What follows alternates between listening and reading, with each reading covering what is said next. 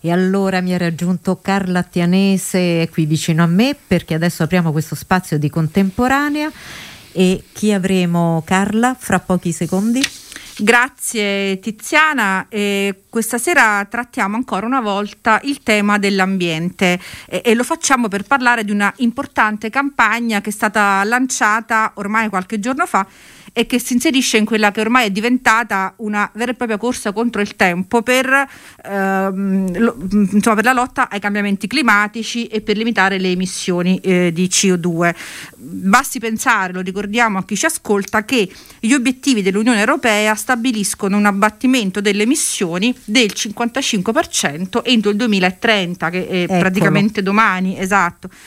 Quindi la campagna di cui parliamo stasera si chiama Cool Products vi hanno aderito 23 organizzazioni europee e nazionali e ha come partner italiani Lega Ambiente e Kyoto Club. E, e, questa sera abbiamo con noi il nostro ospite proprio il vicepresidente di Kyoto Club che è Francesco eh, Ferrante. Benvenuto a Radio Immagina, Francesco Ferrante. Buonasera, buonasera a tutti. Salve e benvenuto. Grazie di essere con noi. Francesco Ferrante, spieghiamo a chi ci ascolta che eh, la campagna di cui stiamo parlando si occupa in particolare del tema del riscaldamento delle nostre case, dei nostri edifici. Eh, basti pensare, diamo qualche numero per um, insomma, far comprendere a chi ci ascolta di cosa stiamo parlando, che il 28% dell'energia totale consumata nell'Unione Europea viene utilizzata per riscaldare i nostri ambienti, le nostre case e i nostri uffici ed oltre il 75% dell'energia prodotta per il riscaldamento eh, di case ed edifici proviene da gas, petrolio e carbone. E, e, mm, ecco, ricordiamo che lo scopo di questa campagna è appunto quello di informare, sensibilizzare tutti noi sulle nuove normative europee in materia di efficienza energetica per arrivare tutti ad avere delle caldaie che funzionino con energie rinnovabili. Quindi Francesco Ferrante, la domanda è d'obbligo e mm, insomma ricorda anche il nostro titolo di contemporanea per questa sera. Senza carbone si può? Assolutamente sì, eh, non solo si, si, può, intanto si deve, perché per quello che voi avete ricordato, ricordato eh, siamo in piena crisi climatica, eh, non è più una minaccia del futuro, è una presenza eh, che determina anche fenomeni meteorologici estremi anche alle nostre latitudini eh, ed è come avete ricordato ormai un, un target, un obiettivo eh, di tutti, quello è la riduzione delle emissioni di anidride carbonica. E in questo eh, il nostro patrimonio edilizio, le nostre case sono delle grandi emettitrici, ahimè, di eh, anidride carbonica. Come possiamo fare per eh, affrontare il problema? Dobbiamo intanto diciamo, ristrutturare queste case perché eh, il nostro patrimonio edilizio è vetusto, è antico, eh, è fonte di sprechi energetici straordinari e noi grazie all'innovazione tecnologica abbiamo oggi la possibilità eh, di intervenire su quel patrimonio e risparmiare energia, che è il modo migliore per eh, ridurre le emissioni di, di anidride carbonica. Come facciamo? Eh, abbiamo per fortuna una buona norma, che è questa del super bonus del 110%, che ci consente di eh, intervenire su quel patrimonio su quel patrimonio edilizio. in questo però dobbiamo fare alcune modifiche rispetto a quello che c'è. La prima e più importante forse è quella proprio oggetto della nostra campagna. Nel super bonus si consente di ancora di avere degli incentivi per installare caldaie a gas. Ora questo non, non ha più senso perché in molti paesi d'Europa è già fissata eh, la data di scadenza entro il quale non si potranno proprio più installare le caldaie a gas, nel Regno Unito, in Svezia, in Belgio entro il 2025 non le potremo più installare. Perché?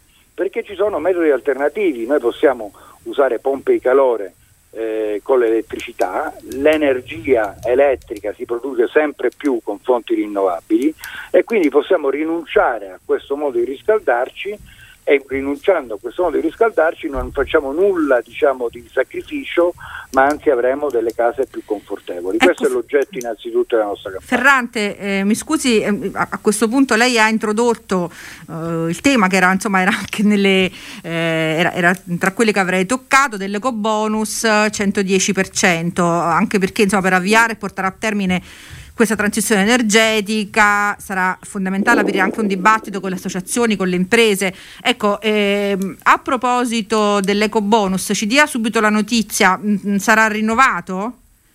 Perché ah, eravamo ancora... Io questa, questa, notizia non ve la posso dare perché è una scelta che sta eh, al governo e al Parlamento. È sicuramente auspicabile che lo sia perché eh, oggi è previsto che sia in vigore fino a metà dell'anno prossimo.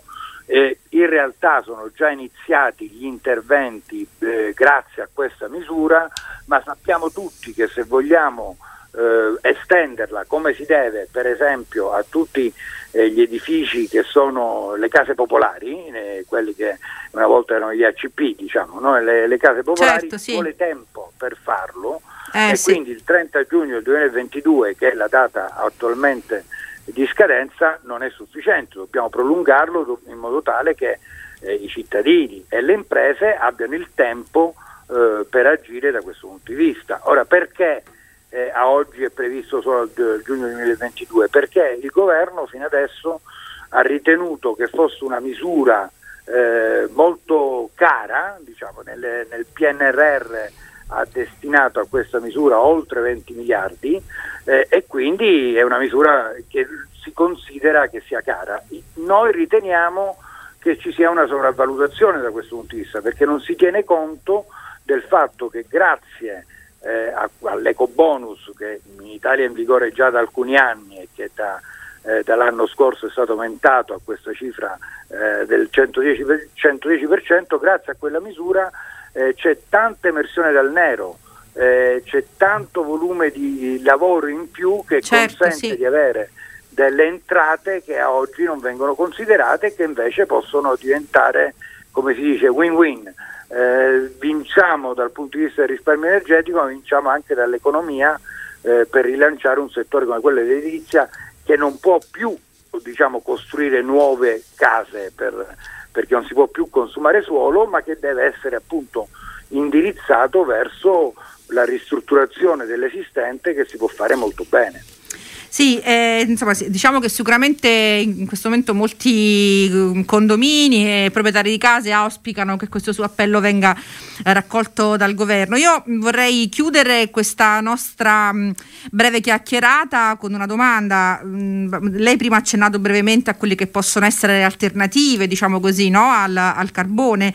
Tra l'altro la campagna spiega che non è l'idrogeno la fonte più adatta per decarbonizzare quando si parla di riscaldamento. Le chiedo anche su questo una breve parentesi. E poi l'ultima domanda, ma quindi ha senso continuare a costruire gasdotti che sono stati mh, nel tempo anche fonte di, insomma, di problemi dal punto di vista internazionale? A proposito di allora, Russia. Qua, allora, esatto, una, Tiziana ci ricordava. Dobbiamo, sì, dobbiamo chiarire che quando parliamo di decarbonizzazione eh, non parliamo soltanto di carbone, che per fortuna nel nostro paese è utilizzato molto poco. Parliamo di, de, quando si vuole, diciamo decarbonizzazione, diciamo riduzione di tutte quelle fonti che determinano emissioni di, di anidride carbonica, cioè di tutte le fonti fossili, quindi il petrolio, il carbone, ma anche il gas.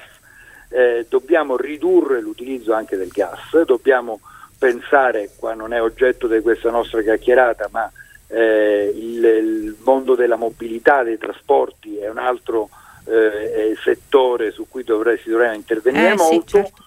no? evidentemente, certo. allora a, dobbiamo scegliere le tecnologie più adatte per ogni singolo settore. Nel riscaldamento delle case eh, l'idrogeno onestamente non, non, è quella che ho non solo più conveniente ma che è quella più efficace. L'idrogeno è utile, sarà sicuramente utile soprattutto se lo faremo con eh, con, le, con, le, fonti rinnovabili, quindi un idrogeno verde in tutti quei settori che in Europa si dice hard to abate, di, difficili da, di, da, ridurre le emissioni in altra maniera. Si pensi alle grandi acciaierie, no? nelle acciaierie l'utilizzo di idrogeno verde sarebbe davvero molto utile. Nelle case non c'è bisogno di questo, si può tranquillamente passare alla elettrificazione, quindi all'utilizzo delle pompe di calore, all'utilizzo della geotermia eh, che oggi ah, si può utilizzare sempre grazie all'innovazione tecnologica che ci consente di farlo, eh, delle, dei meccanismi che sono più utili per uscire dal, dall'era fossile, come si dice, e quindi ridurre, per forzare alle rinnovabili e ridurre finalmente le emissioni di carbonio. Grazie, grazie a Francesco Ferrante per questa interessante chiacchierata per contemporanea, il contenitore di approfondimento di Radio Immagina, ricordiamo vicepresidente di Kyoto Club e la parola torna a Tiziana Ragni a Piazza Grande. Grazie davvero a Francesco Ferrante.